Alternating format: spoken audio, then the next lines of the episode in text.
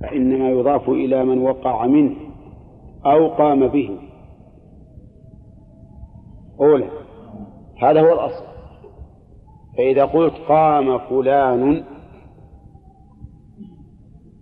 فالأصل أن القائم فلان الذي وقع منه القيام. وإذا قلت مات فلان فالأصل أنه هو الذي مات. ولهذا شف قلنا يضاف إلى من وقع منه مثل قام أو قام به مثل مات. فإنه لا يقال وقع منه الموت ولكن يقال قام به واتصف بالموت. هذا هو الأصل في اللغة العربية. فإذا فإذا صرف إلى غيره كان ذلك تحريفا يخالف الأصل. الثاني أن تفسيره بذلك يقتضي أن يكون في الكلام شيء محذوف والأصل عدم الحذف. ينزل ربنا قلت ينزل أمر ربنا. إذا معناه أن أن في الكلام شيئا محذوفا والأصل عدم الحذف. الثالث أن نزول أمره ورحمته أو رحمته لا يختص بهذا الجزء من الليل بل أمره ورحمته ينزلان كل وقت أليس هكذا؟ بلى فإن نزول الله فإن نزول الأمر ونزول الرحمة لا يختص بهذا الجزء من الليل بل هو ينزل كل كل لحظة كل لحظة وأوامر الله عز وجل نازلة وكل لحظة ورحمته سبحانه وتعالى نازلة. فإن قيل المراد نزول أمر خاص ورحمة خاصة وهذا لا يلزم أن يكون كل وقت. نعم. لو قال قائل المراد بنزول أمره أي أمر خاص غير الأمر العام الذي ينزل كل وقت. أو المراد بالرحمة رحمة خاصة في هذا الجزء. من الزمن.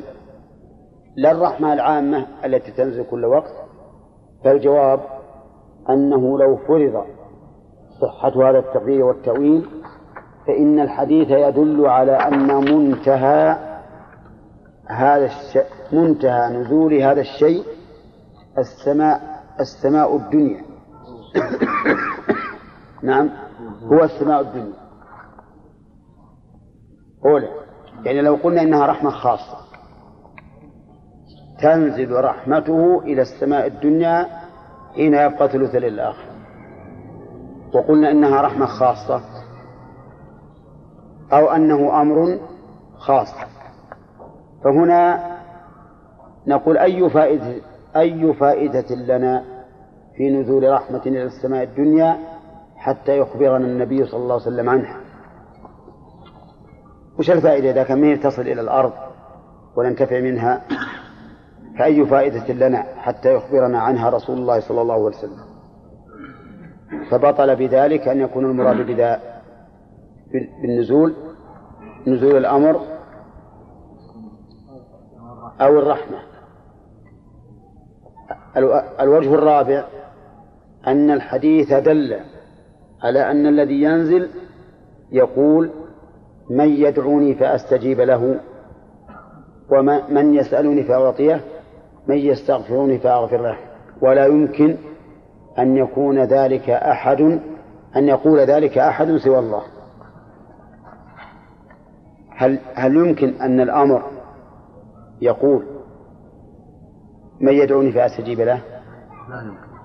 أو الرحمة تقول من يدعوني فأستجيب له؟ أو الملك يقول من يدعوني فأستجيب له. وبهذا تبين بطلان هذا التحريف وأن الصواب أنه أن الذي ينزل هو الله تبارك وتعالى حقيقة.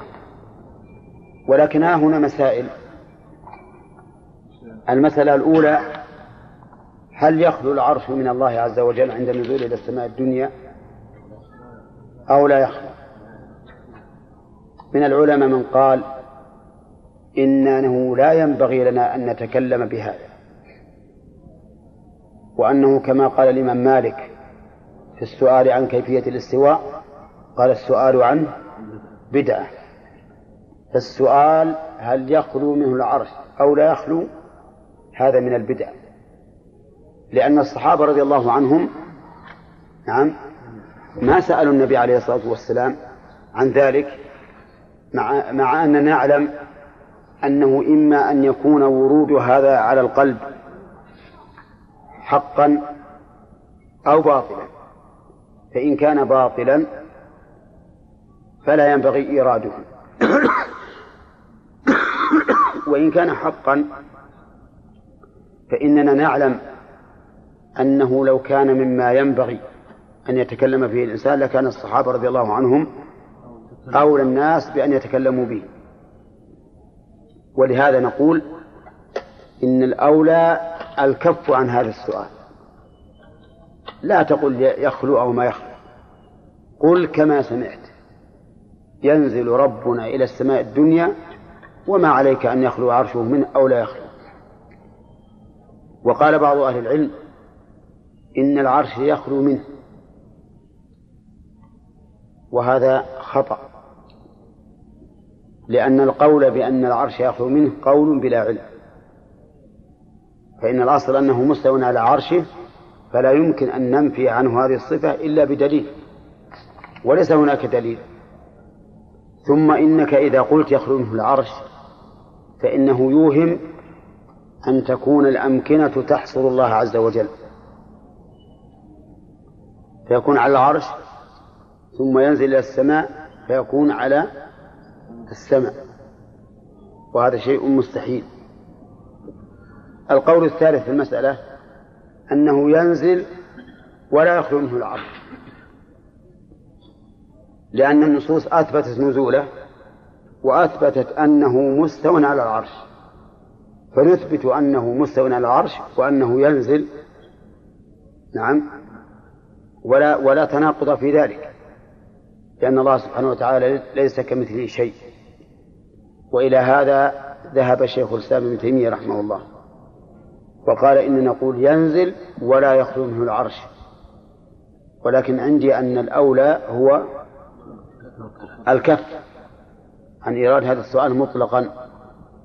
ونقول أن الصحابة ما سألوا عن النبي عليه الصلاة والسلام ولو كان هذا من الأمور التي يجب علينا أن نعتقدها أن نعتقدها إثباتا أو نفيا لبينها الله ورسوله. نعم.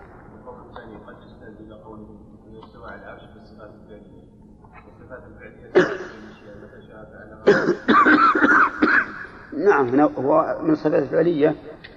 لكن من لكن من الذي يقول إنه سبحانه وتعالى لما نزل إلى السماء الدنيا ترك الاستواء على العرش؟ ها؟ اي ما نجزم فيه.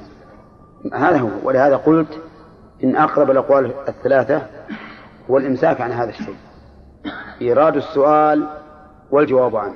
نعم. سؤال الشيخ يقول إذا كان النزول حقيقي إذا كان الله ينزل بذاته نعم فهل السماوات والملائكة تكون فوق ولا تحت؟ فوق الله ولا تحت؟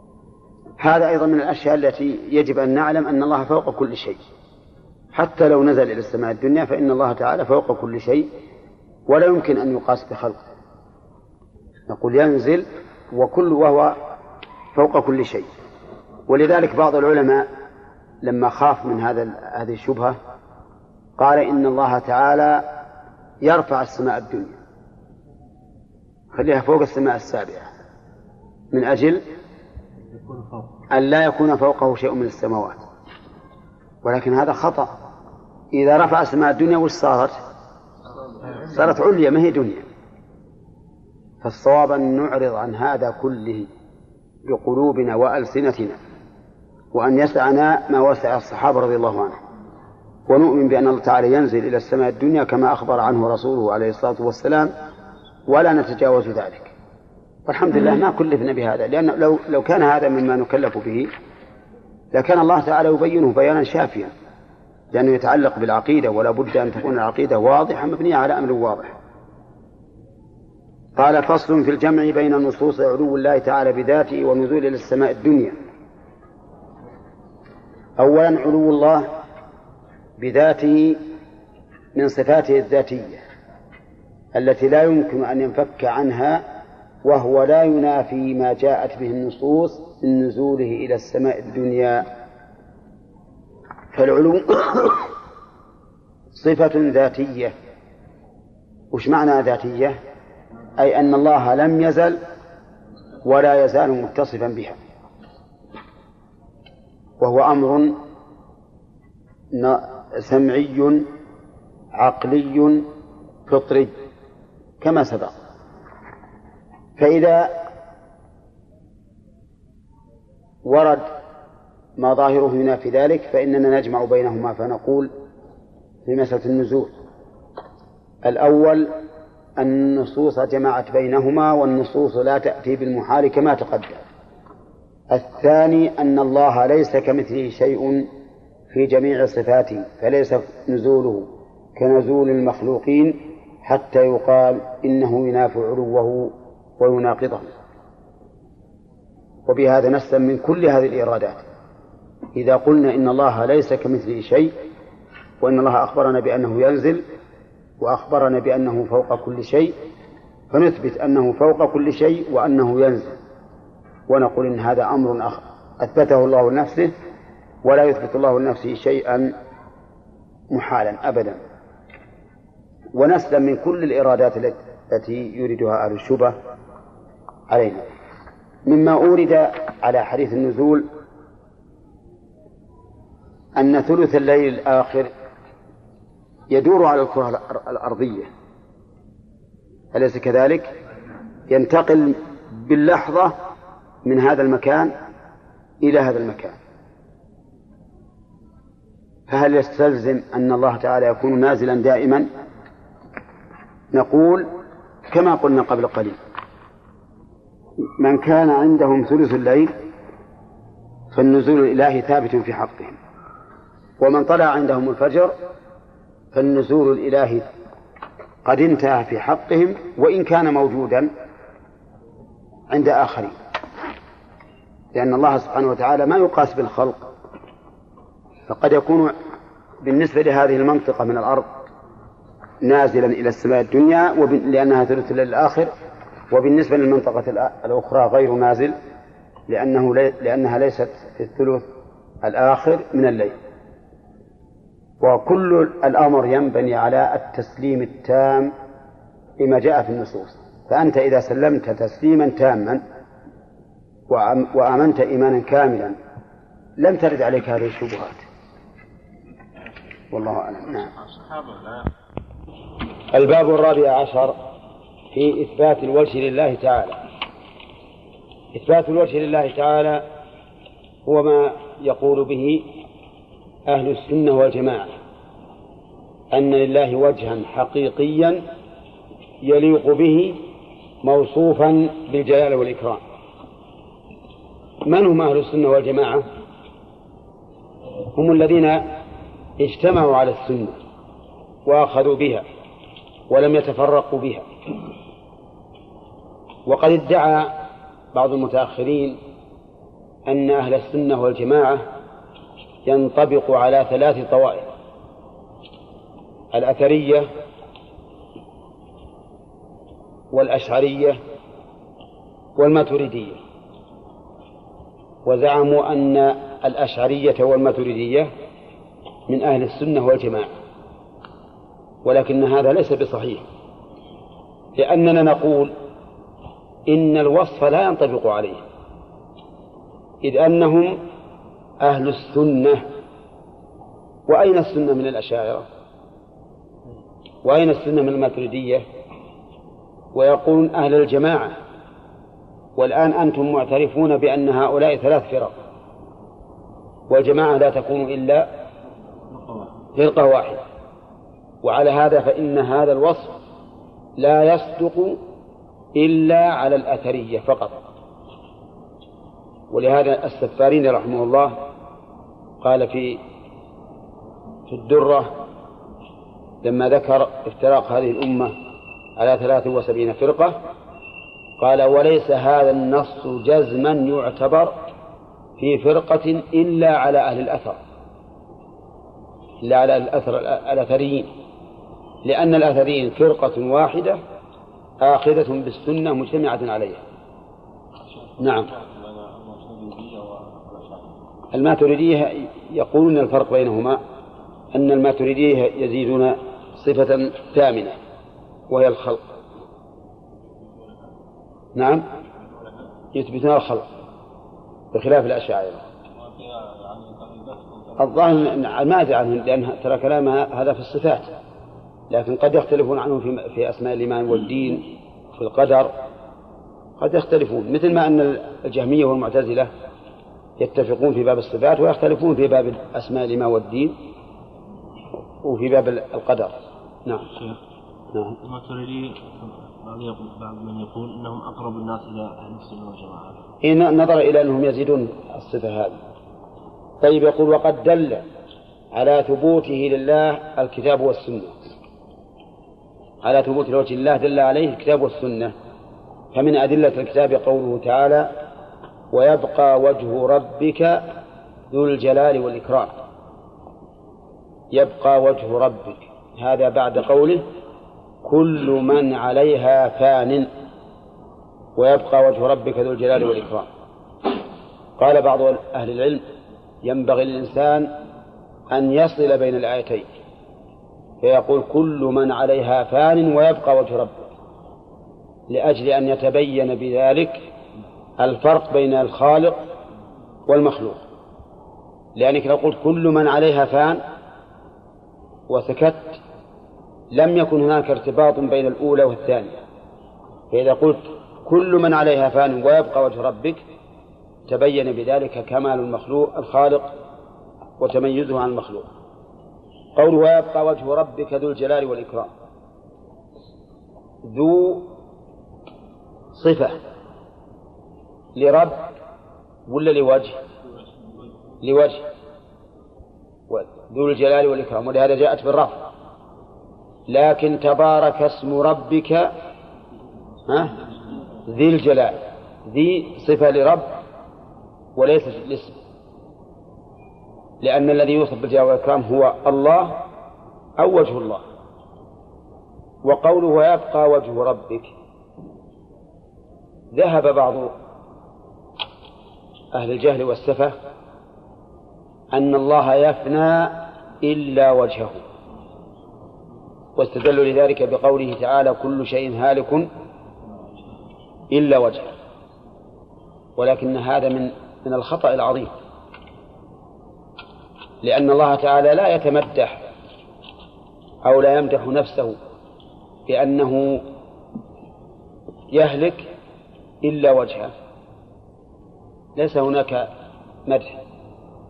إذا كان الإنسان تأكله الأرض إلا عجب الذنب.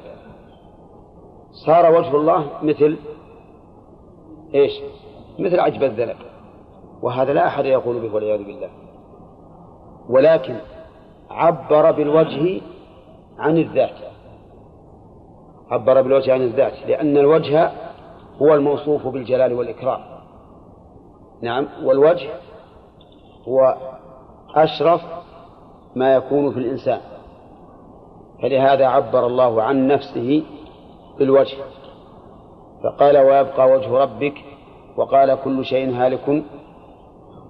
إلا وجهه. وقال بعض العلماء في قوله تعالى كل شيء هالك إلا وجهه إلا ما أريد به وجهه.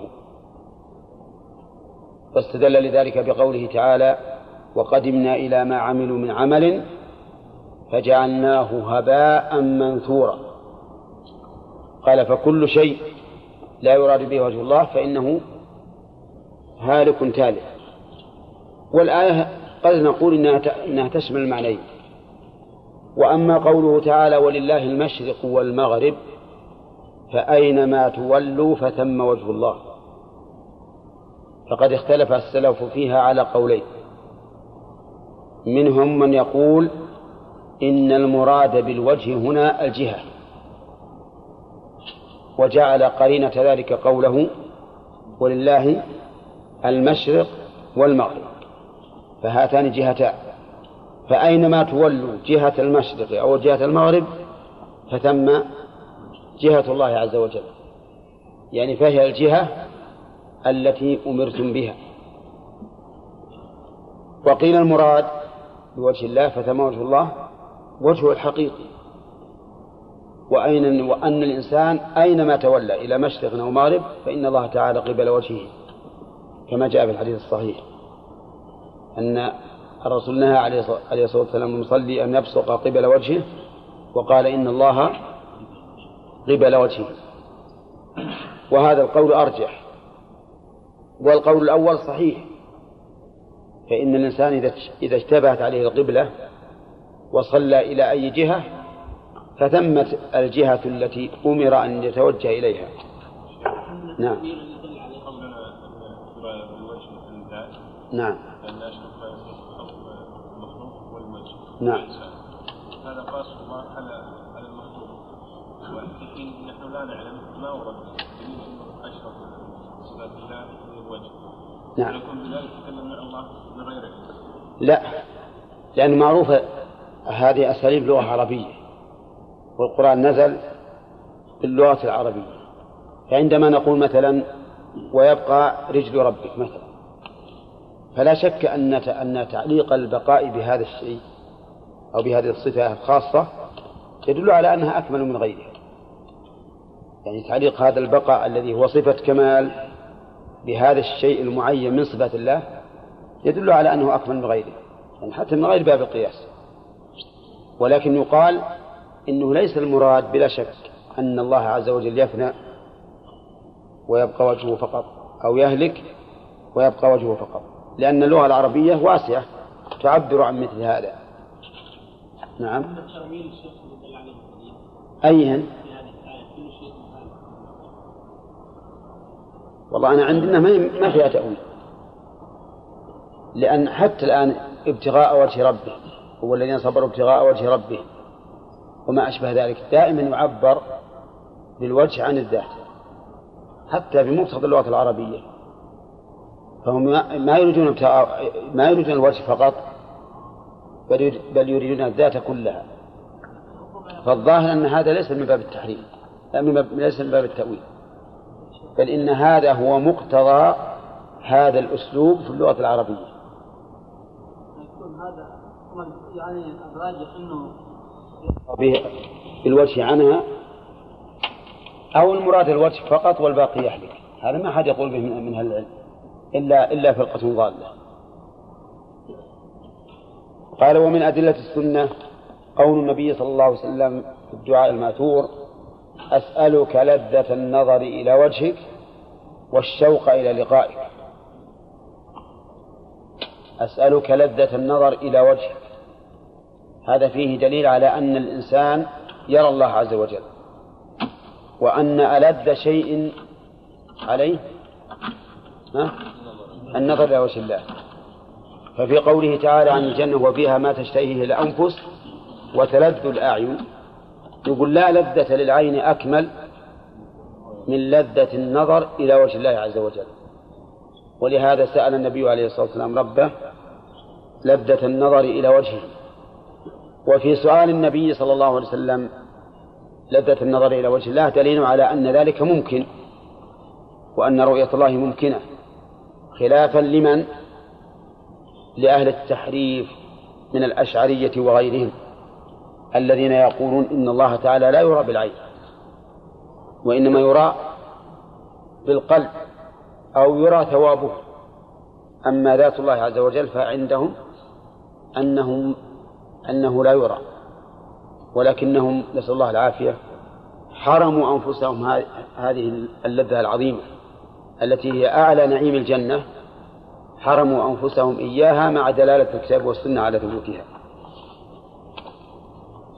فوجه الله تعالى من صفاته الذاتية.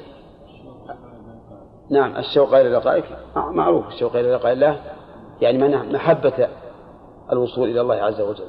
نعم. نعم. لا. لا ليس المعنى أن يحب الموت المعنى أن يحب لقاء الله. ولهذا لما قال الرسول عليه الصلاة والسلام من أحب لقاء الله أحب الله لقاءه. ومن كره لقاء الله كره الله لقاءه. قالت عائشة يا رسول الله كلنا يكره الموت. قال ليس بذاك. ولكن المؤمن إذا احتضر بشر بالجنة فأحب لقاء الله. فأحب الله لقاءه. وأما الكافر فبالعكس.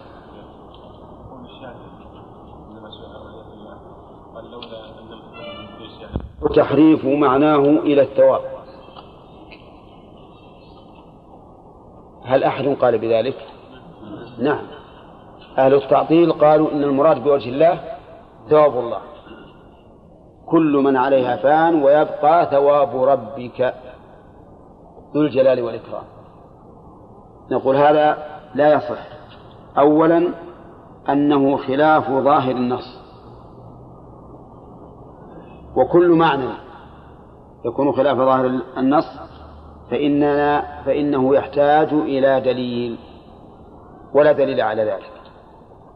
فكل أحد صرف النص عن ظاهره فإننا نقول له ها هات الدليل.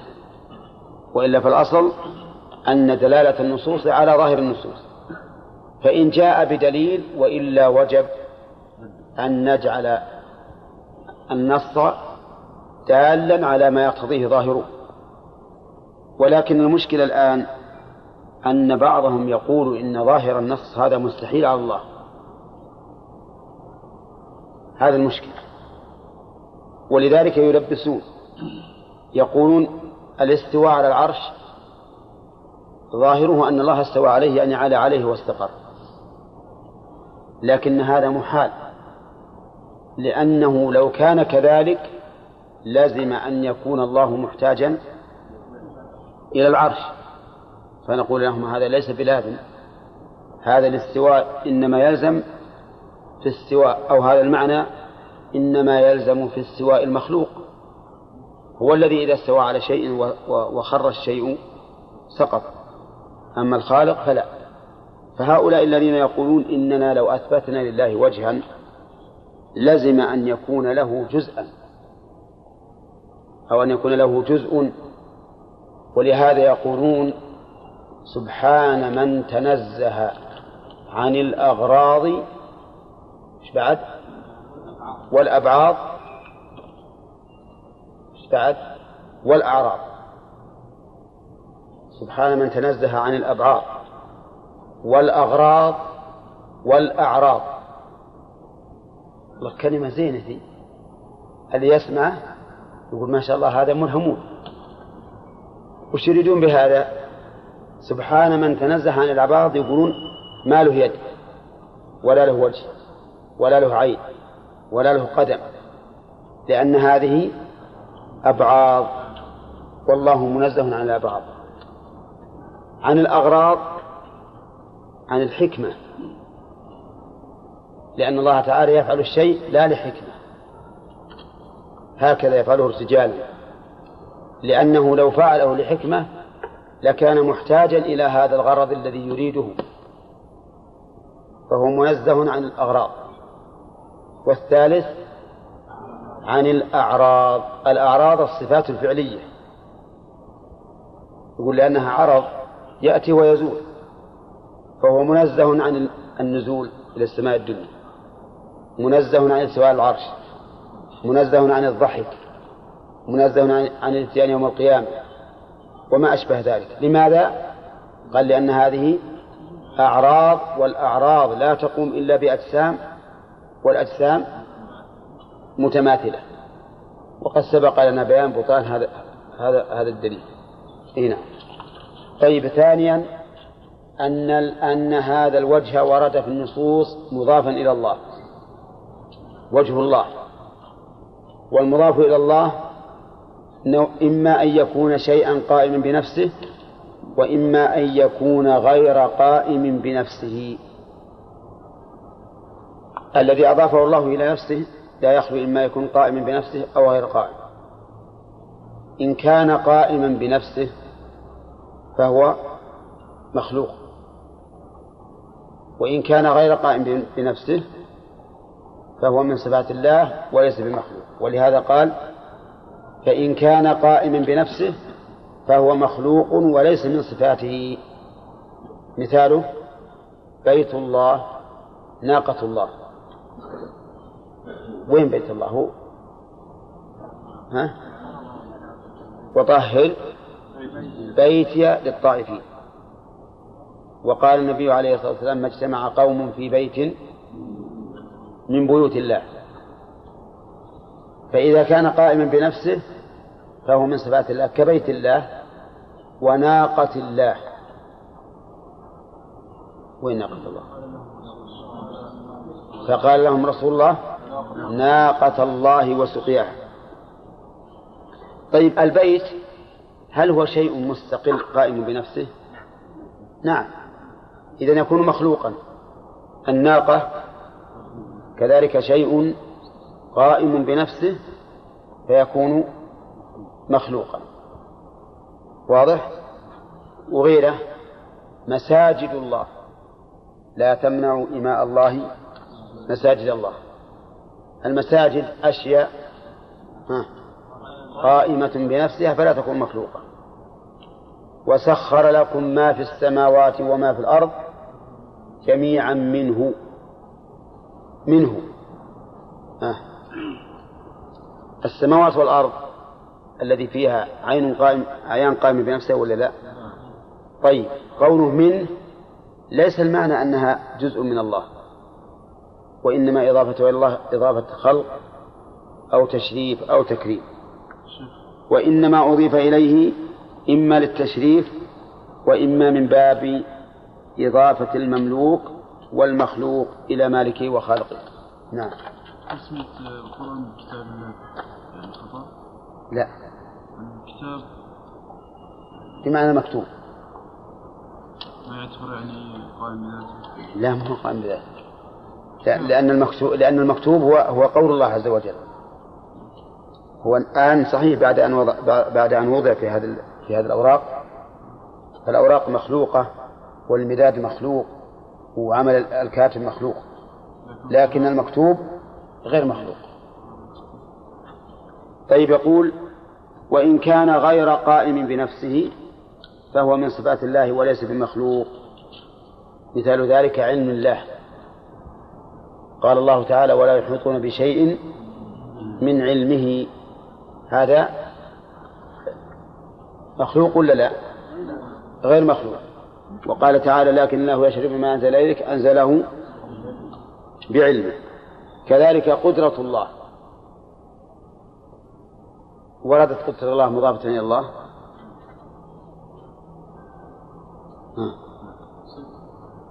إيه هل وردت مضافة إلى الله؟ لا. لا حق قدره. وش تقولون؟ قدر الله أو قدر الله. هذا التقدير. القدرة. أعيذك بعزة الله أو أعوذ بعزة الله وقدرته من شر ما أجد وأحاذر طيب. عزته. ها؟ هذا الذي قال عبد الله. لا ذيك أوضح. طيب كلامه؟ كلامه. حتى يسمع كلام الله. ويده؟ يد الله فوق أيديهم وبل يداه مبسوطتان. وعينه تجري بأعيننا ولتصنع على عين. ونحو ذلك والوجه بلا ريب من هذا النوع. فإن وجه الله عز وجل صفة من صفاته غير بائن منه والوجه لا يقوم بنفسه الوجه إنما يقوم بما هو وجه له فلا يقوم بنفسه. يقول فلهذا ف...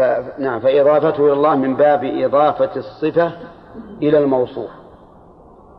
ما تقولون في قوله تعالى ونفخت فيه من روحي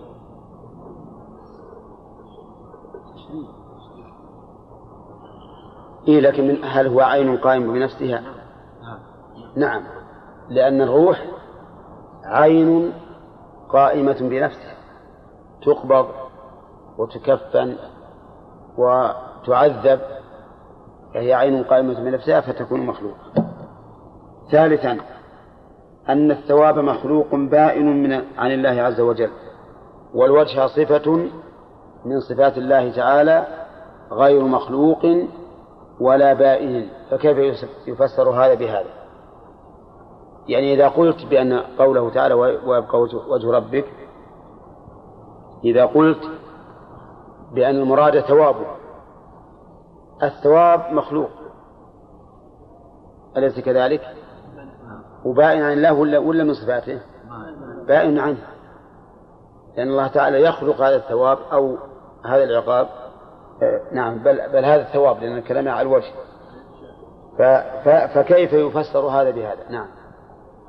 لو أراد بالثواب نعم. ذلك الوجه أن أنا عندي إن ذلك الوجه. نعم. الصواب أن.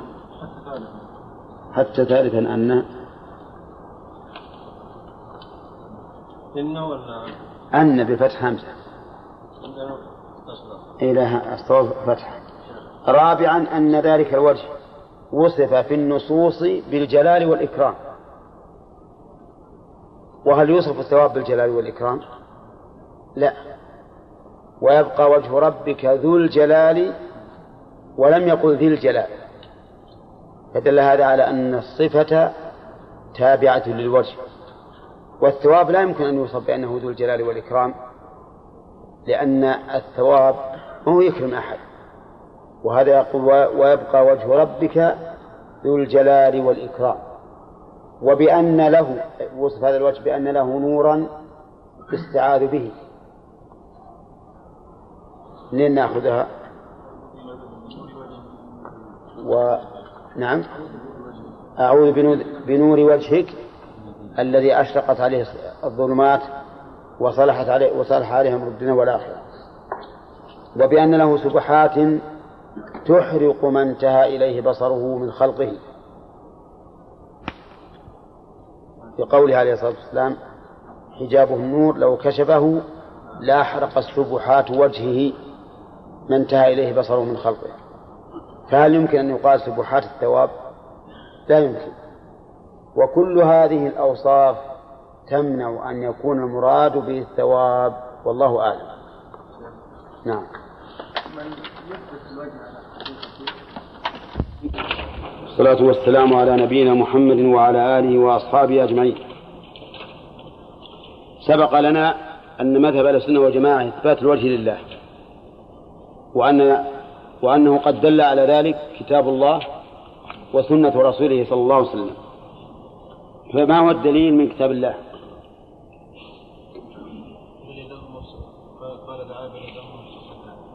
أي بل وجهه مبسوط؟ تتكلم عن الوجه الماضي. ويبقى وجه ربك رب ويبقى وجه ربك ذو الجلال نعم. ومن السنة غانم. السنة. قول الرسول صلى الله عليه وسلم أسألك أسألك لذة النظر. لذة النظر والشوق إلى لقائك. نعم. وأجمع السلف على أن لله تعالى وجها. فما هذا الوجه؟ الذي يجمع السلف عليه؟ بيدي الله عز وجل. مذهب أهل السنة والجماعة أن لله تعالى يدين اثنتين. يدين بالنصب لأنها اسم اسم أن مؤخر. مبسوطتين في العطاء والنعم. والدليل على ذلك قوله تبارك وتعالى وقالت اليهود يد الله مغلولة. غلت أيديهم ولعنوا بما قالوا بل يداه مبسوطتان. بل يداه ثنتين. ولو كان له أكثر من ثنتين لقال بل أيديه مبسوطة لأن المقام مقام تمدح بكثرة العطاء. وكلما كثرت آلة العطاء كان العطاء أكثر. فلما ذكر الله اليدين اثنتين فقط دل على أنه ليس له ها ليس له أكثر من من اثنتين. وسيأتينا إن شاء الله تعالى أن الله قال مما عملت أيدينا أنعاما. فأثبت الجمع. وسيأتي إن شاء الله الجواب عليه. أو الجواب عنه. قال وهما من صفاته الذاتية الثابتة له حقيقة على وجه اللائق به. الصفات الذاتية ما هي الصفات الذاتية؟ هي التي لم يزل ولا يزال متصفا بها. لكننا سبق أن قلنا إن الصفات الذاتية إما معنوية وإما خبرية. المعنوية مثل السمع والبصر والعلم والقدرة والخبرية مثل الوجه واليد والعين والقدم والساق والساعد وما أشبهها. هذه من الصفات الذاتية الخبرية. وقولها ثابتة له حقيقة على الوجه اللائق به. قولنا حقيقة خلافا لمن قال مجازا. فإنها حقيقة ثابتة لله عز وجل. له يدان اثنتان. حقيقيتان. وهل يلزم من إثبات ذلك حقيقة أن يكون الله تعالى مشابها للخلق؟ ها؟ لا يلزم. حقيقة لا يلزم.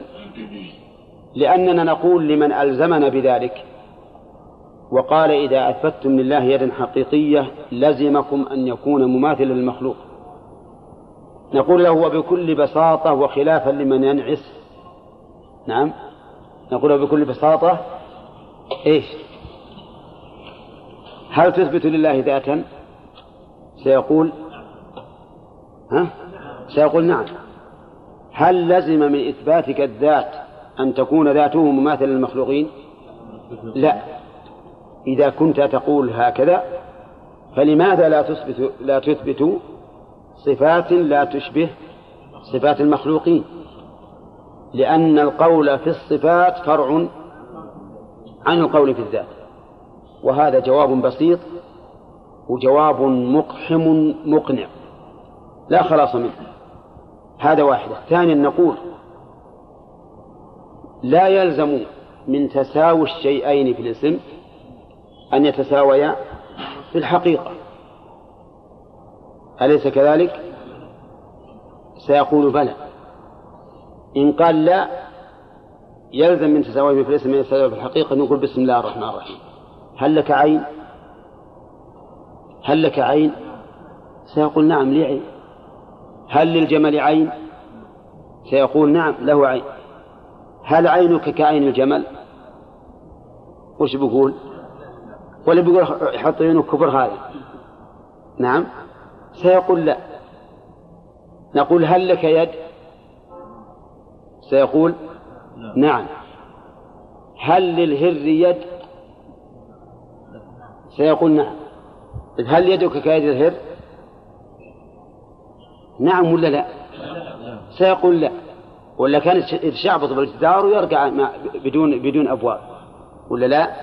اذا نقول هذا الرجل نرد عليه من وجهين الوجه الأول أنك تثبت لله ذاتا وتؤمن بأنها لا تشبه ذوات المخلوقين. والكلام على الصفات كالكلام عن الذات.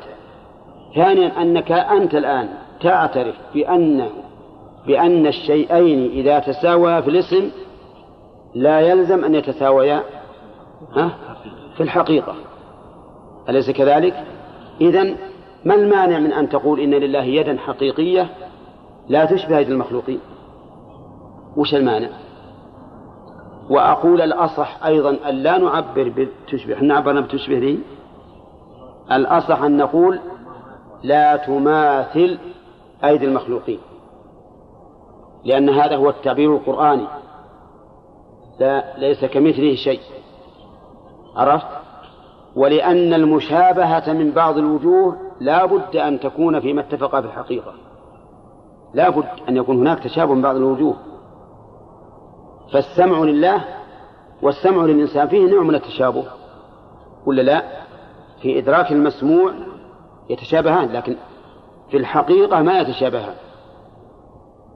في الحقيقة والقدر ما يتشابهان بلا شك. لكننا نقول التعبير بعدم المماثلة هو الأولى. لأنه التعبير القرآني ولأنه منتف قطعا بكل حال. طيب إذا نقول للأخ أو لهذا الذي محرف نقول له أنت تشبه أنت ليش ما تثبت لله يد حقيقية لا تشبه؟ أو بالأصح أنا آخر الثاني على لا تشبه. لا تماثل أيدي المخلوقين. ولا لا. هل في ذلك من عيب أن نقول الله يد عظيمة جليلة مبسوطة بالعطاء والنعم؟ السماوات السبع والأراضون السبع في كف الرحمن كخردل في كف أحدنا. هل في ذلك نقص؟ أسألكم بالله في نقص؟ ما في نقص. ما فيه نقص. إذا لم يكن فيه نقص لماذا لا لماذا ننكر ما أثبته الله لنفسه ونقول نحن أعلم بك منك يا ربنا؟ نعم. ترى حقيقة الأمر أن الذين ينكرون ما وصف الله بنفسه ترى لسان حالهم يقول نحن أعلم بك منك يا, يا ربنا. ولا لا؟ والرسول صلى الله عليه وسلم يقول سبحانك لا أحصي ثناء عليك أنت كما أثنيت على نفسك. يقول لا إحنا اللي نعرف الثناء عليك. أنت تقول لك يد ولكن ما لك يد. المراد بيدك هالنعم اللي إحنا نأكلها ونشربها ونلبسها. هذا المراد بيدك. نعم؟ نسأل الله السلامة. يقول فمن أدلة الكتاب قوله تعالى ما منعك أن تسجد لما خلقت بيدي. يخاطب الله من؟ يخاطب إبليس يقول أي شيء منعك أن تسجد لما خلقت بيدي؟ وما خلقه الله بيده الكريمة فهو له له زيادة الشرف والفضل. وقال بيدي أي بيدي الثنتين. هم يقولون لما خلقت بيدي يعني بنعمتي أو بقدرتي. سبحان الله. الله ما له إلا قدرتين. وين القدرتين لله؟ القدرة قدرة عظيمة ما له نهاية. ولا لله قدرتين. له قدرة واحدة لكن لا نهاية لها. وتعدد المقدور لا يلزم عليه. ولا لا؟ ما هو الله خلق الشيطان بقدرته؟ الشيطان لو ك... حديد. لو كان إن المراد باليد القدرة لقال أو أنا يا رب خلقتني بقدرتك. لكنه احتج بحجة ثانية باطلة. قاس في مقابلة النص إيش قال؟ خلقتني من نار وخلقته من طين. فإذا القياس يقتضي أن المخلوق من النار اللي يطبخ عليها الطعام. نعم. وتطهى عليها القهوة وما أشبه ذلك. أحسن من طين يلوث الثياب. فيقول أنا خلقتني من نار وخلقته من طين. فأنا خير منه وأحق بالسجود منه. ولكن ابن القيم رحمه الله ذكر الفرق بين الطين والنار من عدة أوجه وأن الطين خير من النار. فضلا هذا عن مادة الخلق التي احتج بها إبليس لكن هناك شيء ما يمكن لإبليس أن يحتج به وهو أن الله خلق آدم بيده. وهذه مزية لا تكون لم تكن لأحد من المخلوقين. كل المخلوقين خلقوا بماذا؟ بالكلمة. كن فيكون.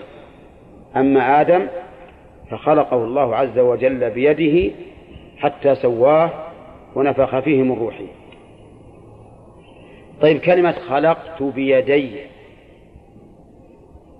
صريح في أن المراد أن الشيء الذي خلق به هو اليد. ولم يقل خلقت يداي. حتى نقول إن اليد يراد بها الذات كما في قوله بما كسبت أيديكم. لأن هنا أضاف الخلق إلى نفسه. ثم جعل المخلوق به يديه. فقال لما خلقت أن تسجد؟ لما خلقت بيدي. وليست هذه الآية كقوله مما عملت أيدينا أنعاما. لأن مما عملت أيدينا أنعاما مثل قوله بما كسبت أيديكم فالمعنى مما خلقنا. لكن هذه خلقت أضاف الخلق إليه ثم قال بيدي. ومن أدلة السنة قول النبي صلى الله عليه وسلم ها بيجينا إن شاء الله. ومن أدلة السنة قوله صلى الله عليه وسلم يد الله ملأى. الله أكبر. يد الله ملأى. معنى ملأى؟ يعني ممتلئة. لا تغيضها نفقة. مثل ما أن علمه عز وجل لا يغيضه شيء كذلك عطاؤه لا يغيضه شيء. يقول الله عز وجل في الحديث القدسي يا عبادي لو أن أولكم وآخركم وإنسكم وجنكم قاموا في صعيد واحد فسألوني فأعطيت كل إنسان مسألته ما نقص ذلك مما عندي شيئا إلا كما ينقص المخيط إذا غمس في البحر. الله أكبر. إيت للمحيط الأطلسي واغمس فيه مخيط. ها؟ تبقى السفن طافحة على الأرض لأن المخيط شرب البحر كله. ولا لا؟ وش ينقص البحر؟ لا شيء. وهذا من باب المبالغة في في في, في النفي. من باب المبالغة في النفي. يعني أنه لا ينقص ذلك مما عندي شيئا أبدا. إن كان المخيط إذا غمس في البحر ينقصه فهذا ينقصه. ومعلوم أن الجواب بداهة عند كل أحد. ها؟ لا ينقصه.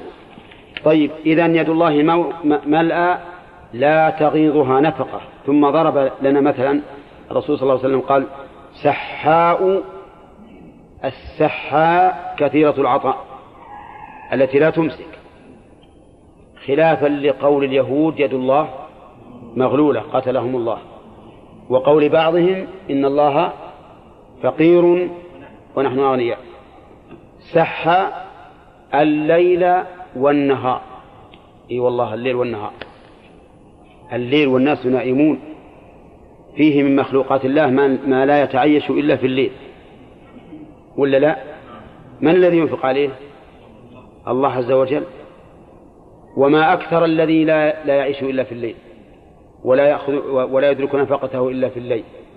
ثم أنت نائم هنا وفي القارة الأخرى الناس يعيشون.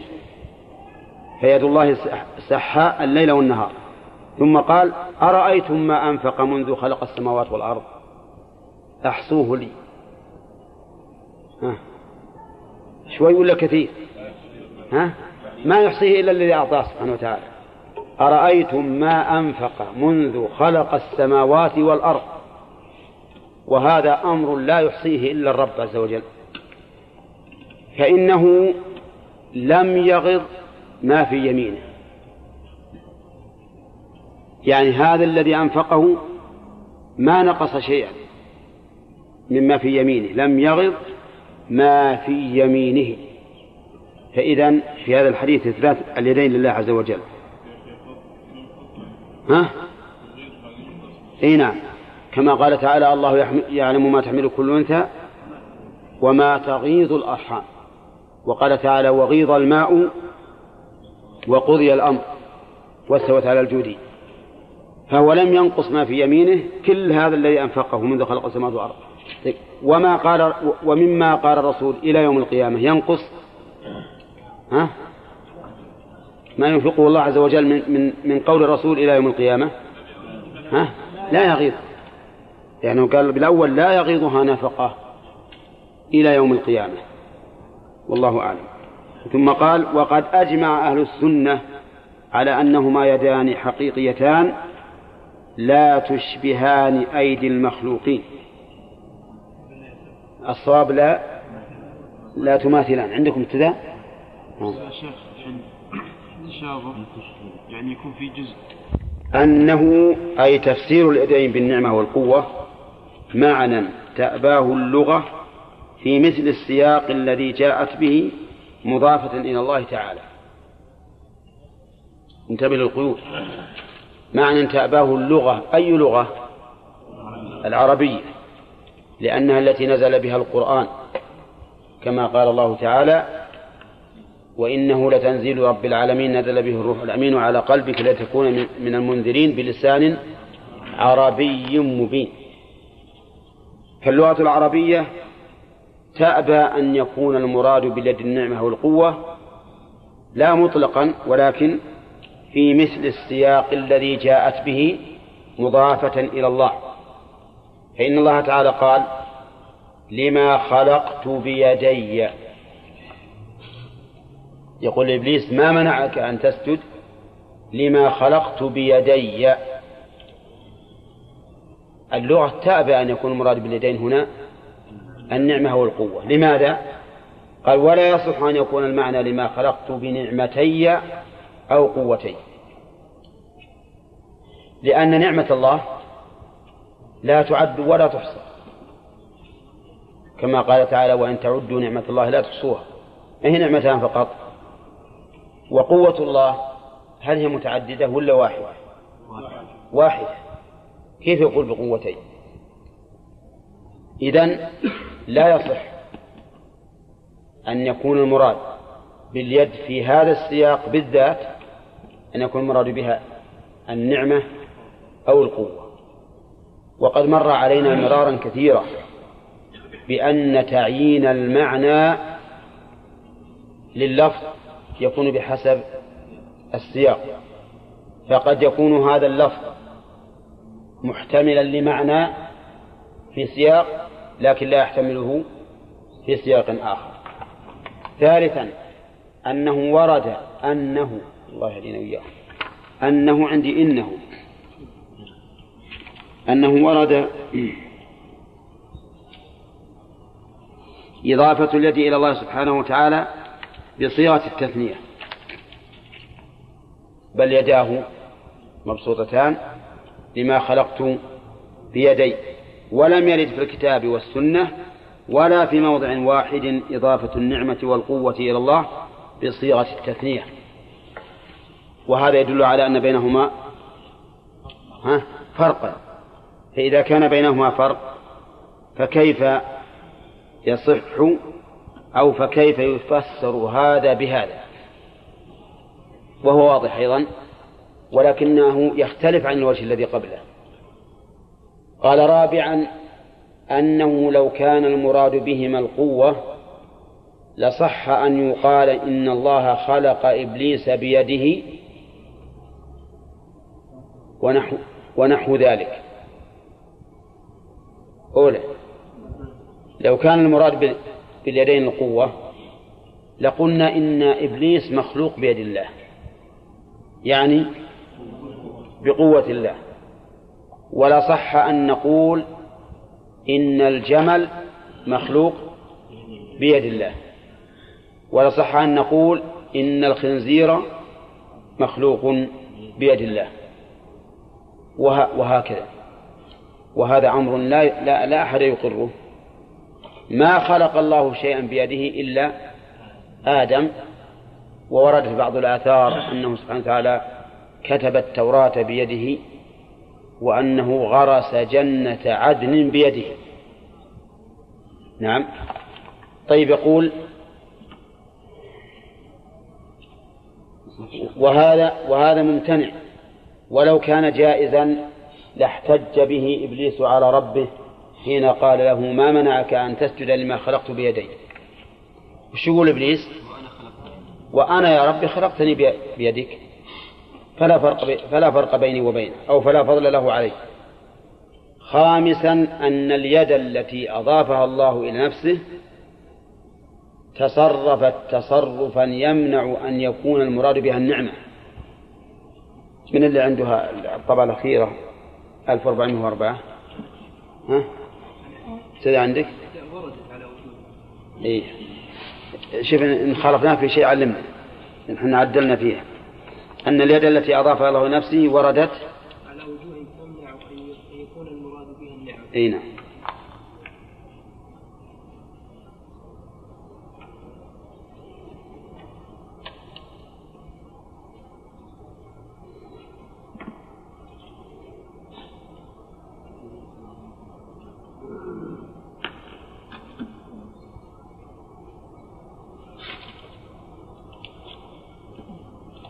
وردت على وجوه تمنع أن يكون المراد بها النعمة أو القوة.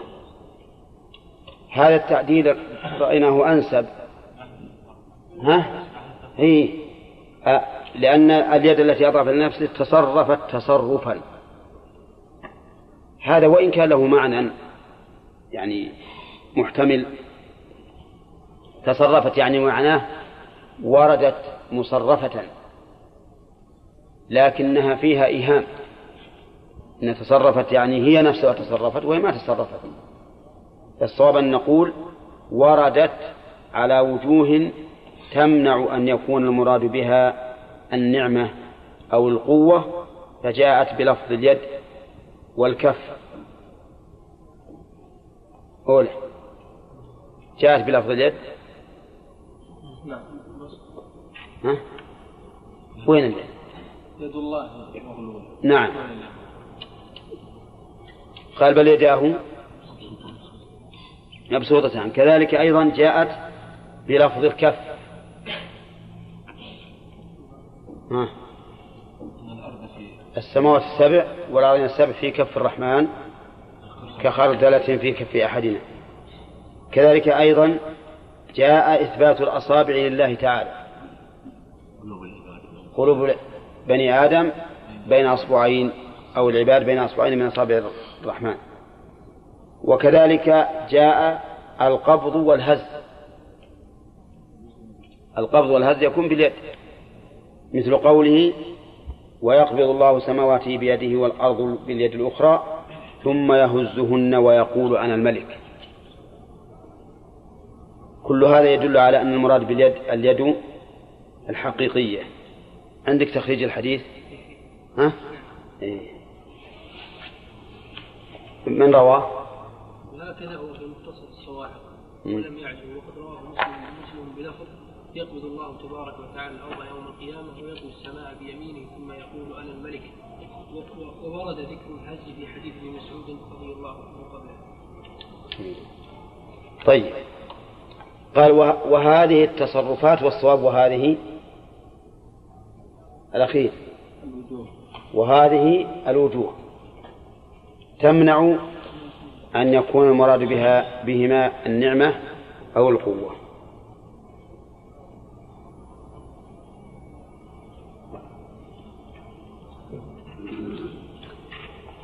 في في الواقع وجهان وجهان يرد بهما في كل مسألة فيها تأويل. أشرنا إليهما في كتاب شرح لمعة الاعتقاد. كتاب مختصر. وهو أن كل تأويل نرده بأنه مخالف لظاهر اللفظ ولإجماع السلف. هذا في كل تأويل. في اليدين في العينين في الساق في القدم في كل شيء.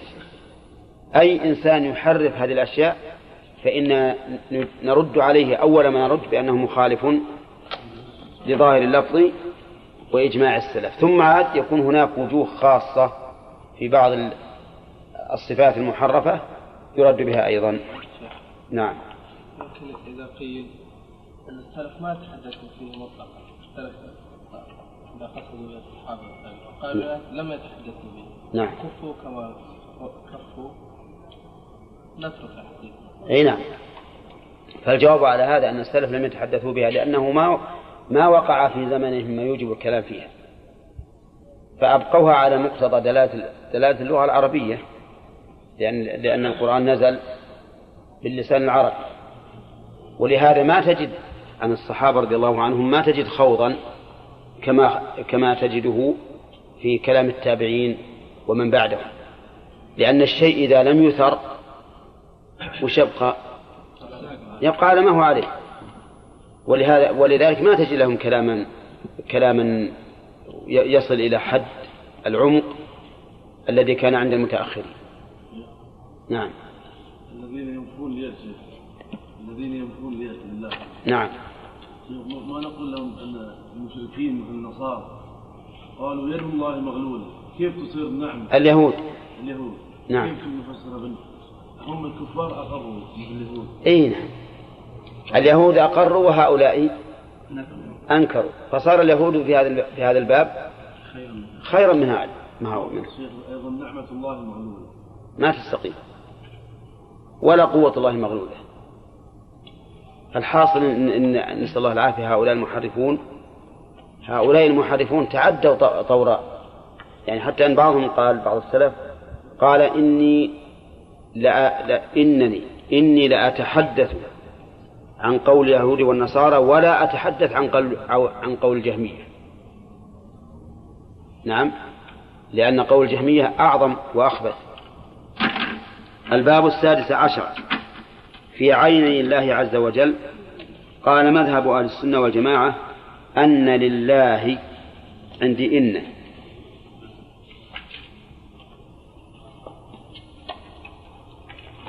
أن لله عينين اثنتين ينظر بهما حقيقة على الوجه اللائق به. نعم. مذهب أهل السنة والجماعة أن لله عينين؟ اثنتين.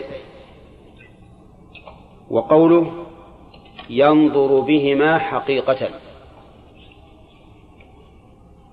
هذا إنما أخذ من المعنى لأن النظر إنما يكون بماذا؟ بالعين.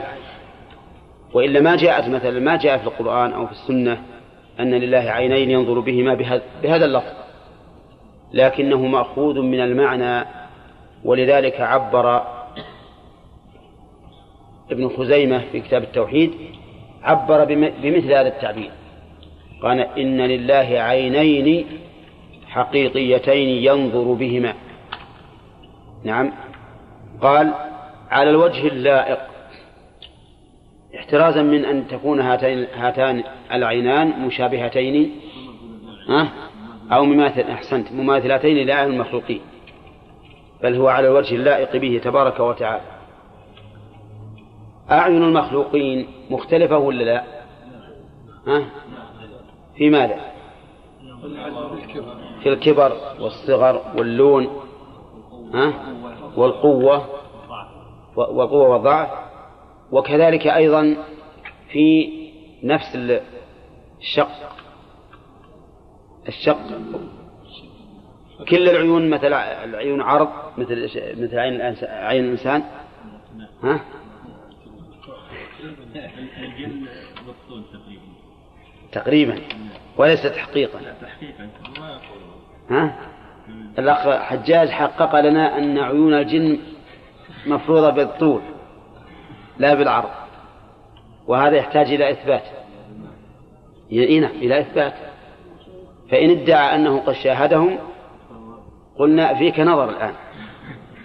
وإن قال لم أشاهدهم فإننا في كلامه ففي كلامه نظر. نعم. من شاهدهم قال. نعم. من شاهدهم قال. من شاء أبدا ما أظن. على كل حال ما ندري عنه لكن فيه غير غير الجن. شاهدناهم. في ناس يقولون ما أدري صحيح ولا غير؟ صحيح من هؤلاء الناس؟ سعدين حدثني عامي نعم. يقبل هذا الحديث. طيب.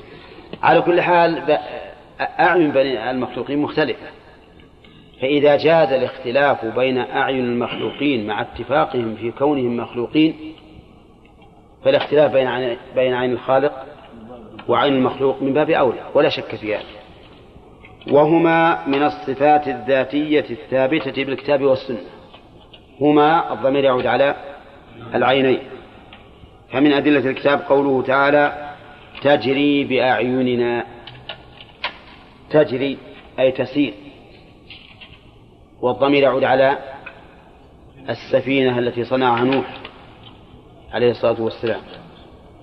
فإن الله تعالى لما دعا نوح ربه قال رب أني مغلوب فانتصر. قال تعالى ففتحنا أبواب السماء بماء منهمر وفجرنا الأرض عيونا فالتقى الماء على أمر قد قدر وحملناه على ذات ألواح ودسر تجري بأعيننا جزاء لمن كان كفر. ما معنى تجري بأعيننا؟ قال بعض المحرفين إن هذا يدل على أنه لا بد أن في القرآن مجازا لا بد أن يكون في القرآن مجاز. لأننا نعلم علم اليقين أن هذه السفينة لم تكن في عين الله.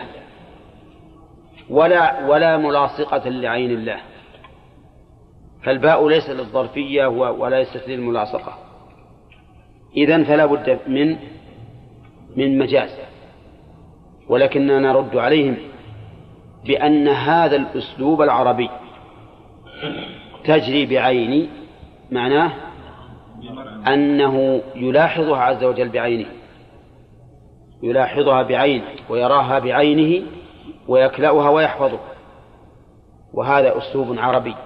حتى مثلا الإنسان تقول والله أنت بعيني من غلاك عندي أنت بعيني ما أدري هو حاط فراش وسادف في عينه ولا لا؟ ها؟ لا. لكن معنى أنني من شدة مثلا محبتي لك ألاحظك بعيني ولا تغيب عنها. والحاصل أن قوله تجري بأعيننا لا أحد يدعي أبدا أحد يعرف اللغة العربية. يدعي أن ظاهر اللفظ أن السفينة في عين الله أو عليها. هذا شيء لا يمكن أحد يدعيه. إذن المعنى تجري مصحوبة بنظرنا لها بأعيننا. هذا معنى الآية. ولا تحتمل غير هذا هذا. ولكن يبقى أن أن نقول أنت أتيت بها للاستدلال على أن لله عينين مع أن أعين جمع. والجواب على ذلك كما سيأتي إن شاء الله تعالى أن نقول إن الجمع في اللغة العربية من العلماء من يرى أن أقله اثنان كما في قوله إن تتوبا إلى الله فقد صغت قلوبكما. ومعلوم أنهما اثنتان وليس لهما إلا قلبان فقلوب هنا جمع. ومع ذلك يراد بها الاثنان. فتجري بأعيننا أي بعينين لنا. واضح؟ هذا وجه. والوجه الثاني أن نقول إن أقل الجمع ثلاثة ولا يمكن أن يكون أقل الجمع اثنان أو أقل الجمع اثنين إلا بدليل بدليل شرعي أو حسي. فقد صغت قلوبكما الدليل على أنهما اثنان الحسي والواقع. الجماعة الجماعة صارت الجماعة أقل اثنان بدليل شرعي.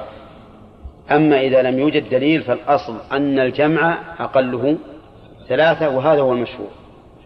نعم. ها؟ إيش؟ يعني بأعيننا الله. يعني برعايتنا وبحفظنا. لا لا. لا بد أن نفسرها بالله بظاهر الله. ولو فسرها. إلا إنسان بيقول برعايتنا بأعيننا. لأنه لو لم يأتي بأعيننا صار تأويل. صار تأويل. لأن الرعاية لا يلزم منها العين. نعم. فإذا قال الإنسان تجري مثل بمرأ منا بمرأ منا. نقول الرؤية بماذا تكون؟ بالعين. فإما أن فإما أن يفسر مرأى منا أي بأعيننا نراها بأعيننا أو أحسن وأوضح أن يقول بمرأى منا بأعيننا يؤكد. لأن المسألة خطيرة. قال ومن أدلة السنة قول النبي صلى الله عليه وسلم إن ربكم ليس بأعور. هذا قاله وهو صلى الله عليه وسلم يتحدث عن الدجال. الدجال الذي يأتي يوم قرب قيام الساعة. قبل نزول عيسى ولا بعده؟ وقبل يأجوج ولا بعده؟ قبل يأجوج. نعم. هذا الدجال يتبعه سبعون ألفا من يهود أصفهان أو أصفهان.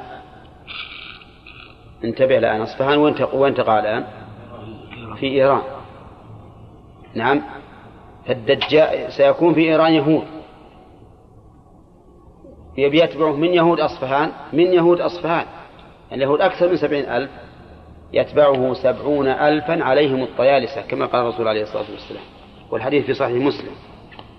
هذا الدجال يأتي بفتنة عظيمة جدا.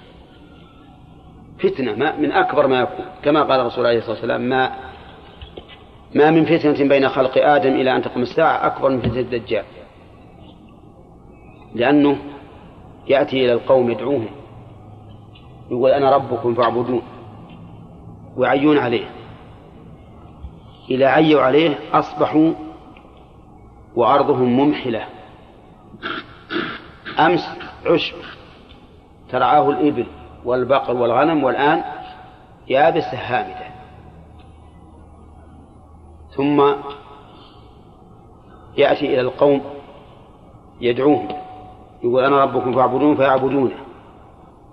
فيأمر السماء فتمطر والأرض فتنبت فيصبحون مخصبين. هذه فتنة ولا لا؟ فتنة كبيرة لا سيما للأعراب اللي ما همهم إلا إلا الرعي والمواشي. فتنة من أكبر الفتن. لكنها لمن عصمه الله ليست بفتنة. لأن في لأن له علامات ظاهرة. منها هذه العلامة السيئة. إن أنه أعور. أنه أعور. فإن قال قائل كيف الرسول صلى الله عليه وسلم يجعل الفارق بين الرب والدجال أنه أعور. مع أن العقل يعرف الفرق بينهما هذا مخلوق وهذا في الأرض والرب عز وجل في السماء. فلماذا لم يذكر الأدلة العقلية؟ نقول لأنه في مقام الفتنة. تغيب دلالة العقل.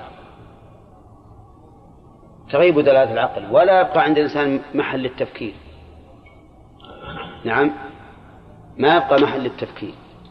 ولهذا من أحسن ما يكون أن العقل الثابت عند حلول الشبهات.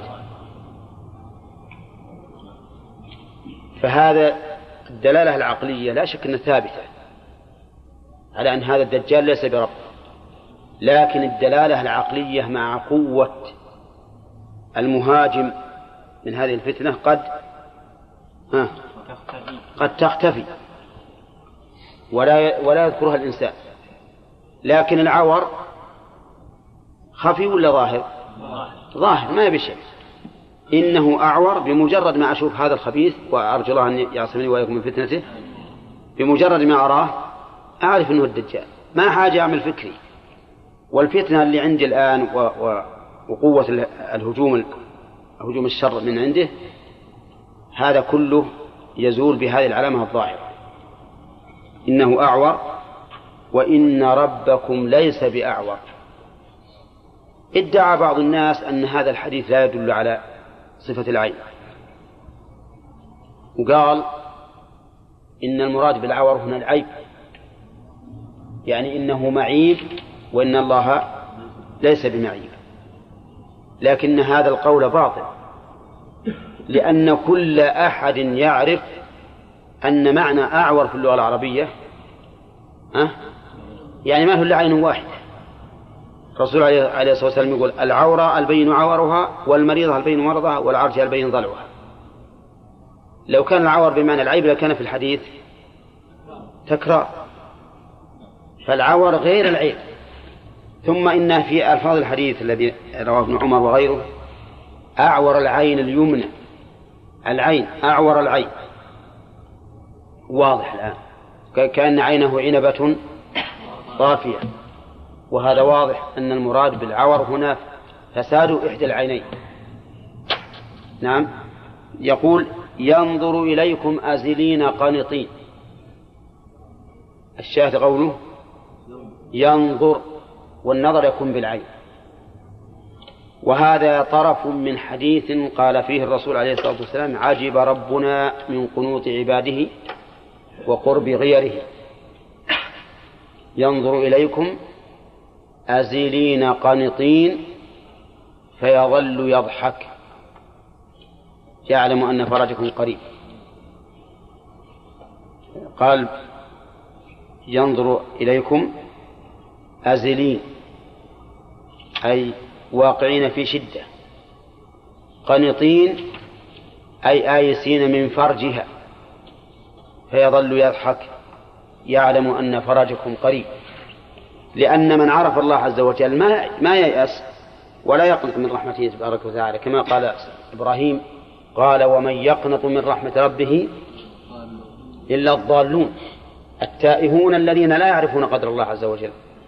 وإلا فإن من عرف قدر الله لا يمكن أن يقنط ثم قال دليل ثالث حجابه النور لو كشفه لأحرقت سبحات وجهه ما انتهى إليه بصره من خلقه.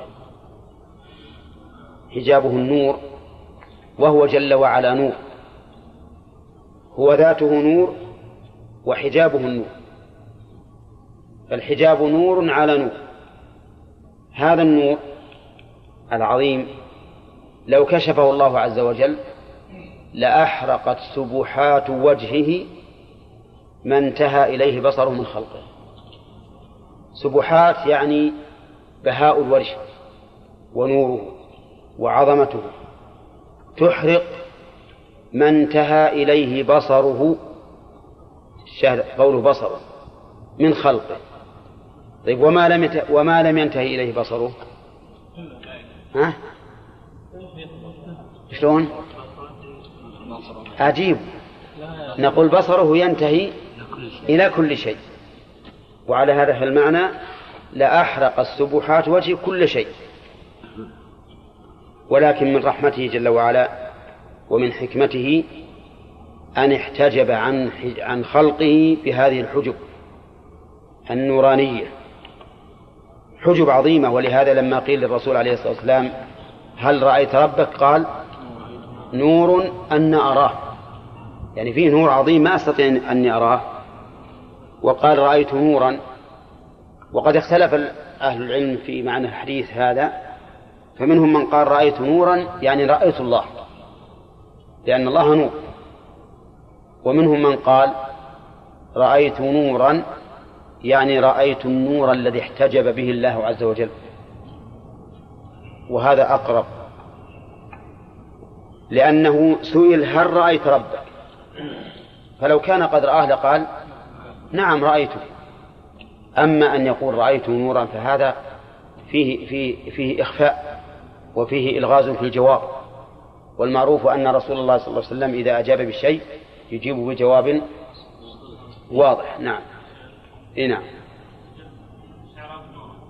ها؟ رأيت نورا رأيت فعل وفعل ونورا مفعول به. أي نعم. لا الرواية الثانية. قال نور يعني بيني وبينه نور. قال فهما عينان حقيقيتان لا تشبهان أعين المخلوق. والصواب؟ لا تماثلان. أعين المخلوقين ولا يصح تحريف معناهما إلى العلم والرؤية لوجوه.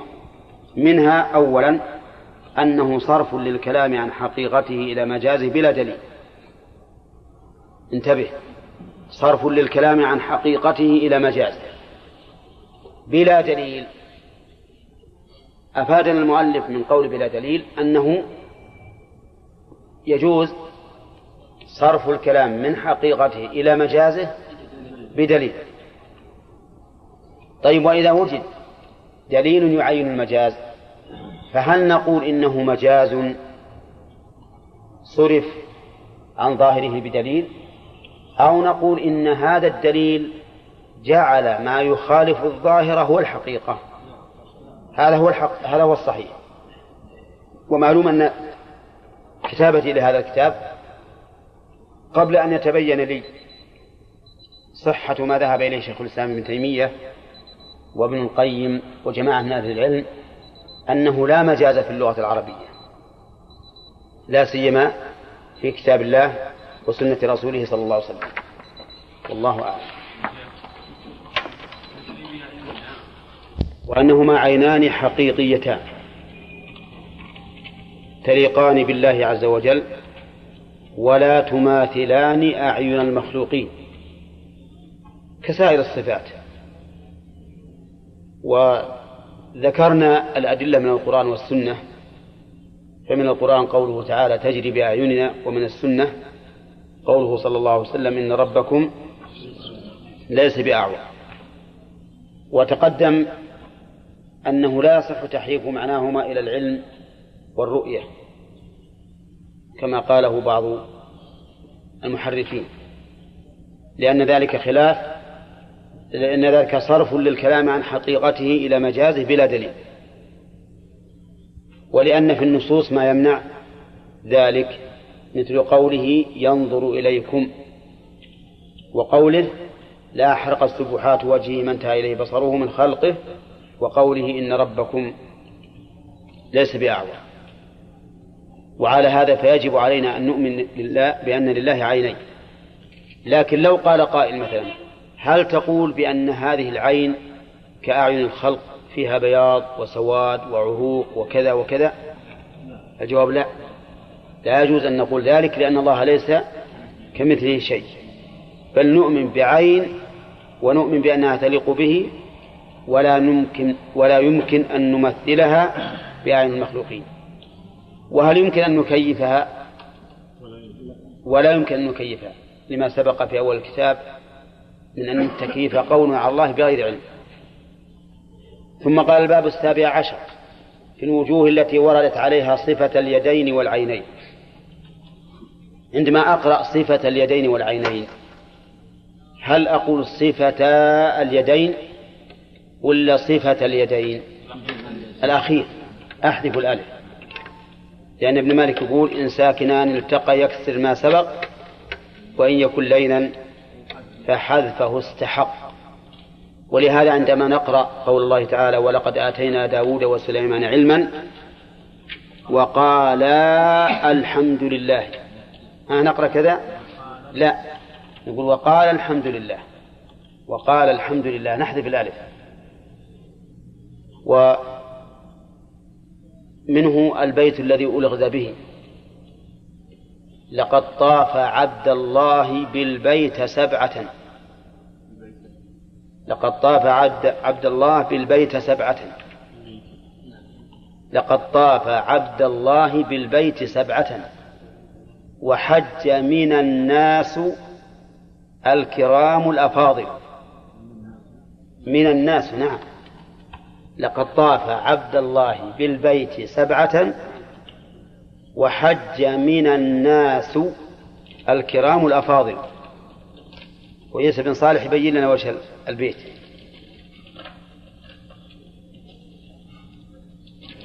ها؟ صفته. حطها البيت هذا لغز. تعال أبقرأ عليك البيت شف رد عليك إن كان لحن. لقد طاف عبد الله بالبيت سبعة وحج من الناس الكرام الأفاضل. قال أنت ما تعرف النحو. كل هذا غلط. لكني أقول كل هذا صحيح وأفسر له الكلام. طيب إذن صفة اليدين والعينين خلاص من الكلام على البيتين لأنها ما هو موضوع البحث. صفة اليدين والعينين وردت على ثلاثة أوجه الإفراد والتثنية والجمع. فمن أمثلة الإفراد قوله تعالى تبارك الذي بيده الملك. بيده هذا مفرد. وقوله تعالى ولتصنع على عين. تصنع بمعنى تربى. والخطاب لمن؟ لموسى.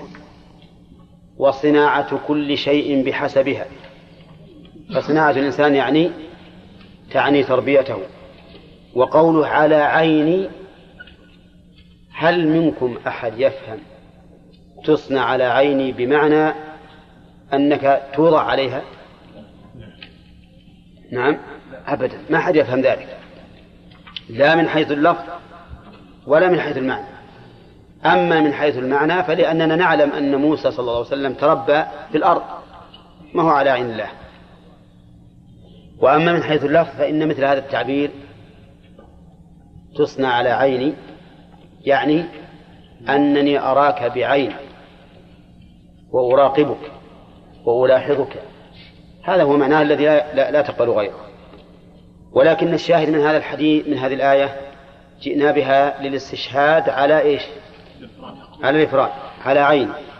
ومن أمثلة الجمع قوله تعالى أولم يروا أنا خلقنا لهم مما عملت أيدينا أنعاما. يروا يعلموا ولا يشاهدوا؟ ها يعلموا. لأن العلم أعم من المشاهدة. فأنا أعلم سواء عن السماع أو عن طريق المشاهدة أنا خلقنا لهم مما عملت أيدينا أيدينا جمع أنعاما وهي الإبل وغيرها من الأنعام. فهنا قال مما عملت أيدينا جمع أنعاما فهم لها مالكون. وقوله في, في العين تجري بأعيننا يعني سفينة نوح. تجري ونحن نراها بأعيننا ونكرهها ونحفظها. ومن أمثلة التثنية قوله تعالى بل يداه مبسوطتان. يداه اثنتان. نعم. في شيء في مثال آخر. لما خلقتم؟ بيدي. لكنها أظن سبقت في أول الكلام ولهذا ما كررناها. نعم. سبقت؟ أي نعم. لم نكررها. بل يداه مبسوطتان والضمير يعود الله عز وجل. ومن أمثل وقول النبي صلى الله عليه وسلم إذا قام العبد في الصلاة قام بين عيني الرحمن. إذا قام في الصلاة قام بين عيني الرحمن. هنا تثنية. يقول هكذا هو في مختصر الصواعق عن عطاء عن أبي هريرة عن النبي صلى الله عليه وسلم ولم يعزه. ولهذا لعلكم تحررون حديث لأن دورناه ما وجدناه في الوقت ما وجدناه إلا في مختصر الصواعق لابن القيم ولكنه ما عزاه ما قال رواه فلان أو فلان حتى نعرف قال ولم ترد زين ولم ترد صفة العينين في القرآن بصورة التثنية. وإنما وردت في الجمع والإفراد فقط. هذه هي الوجوه التي وردت عليها صفة اليدين والعينين والجمع بين هذه الوجوه أن يقال. واعلم قبل أن نذكر الجمع أنه لا يوجد تناقض بين الكتاب والسنة.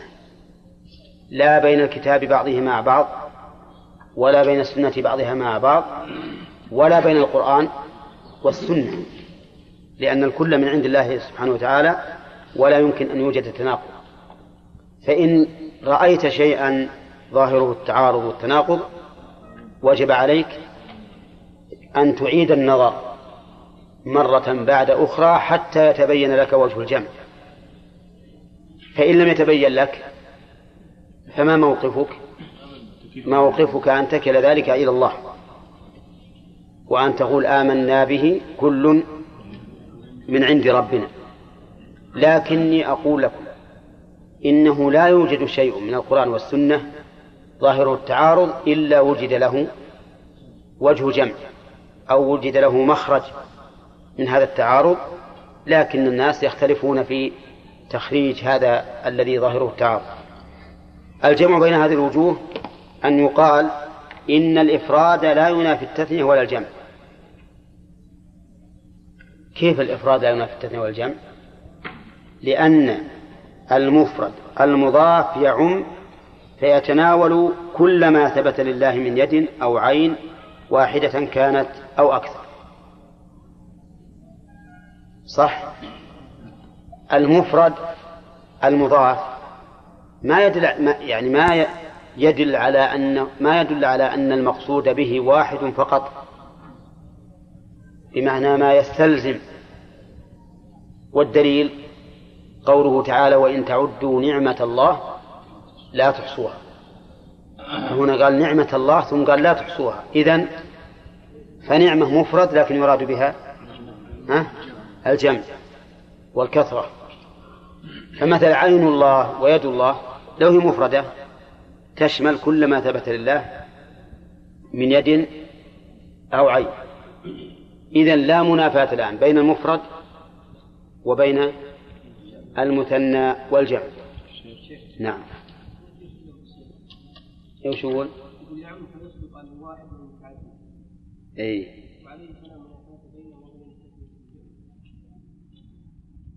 لأن لأن المفرد المضاف.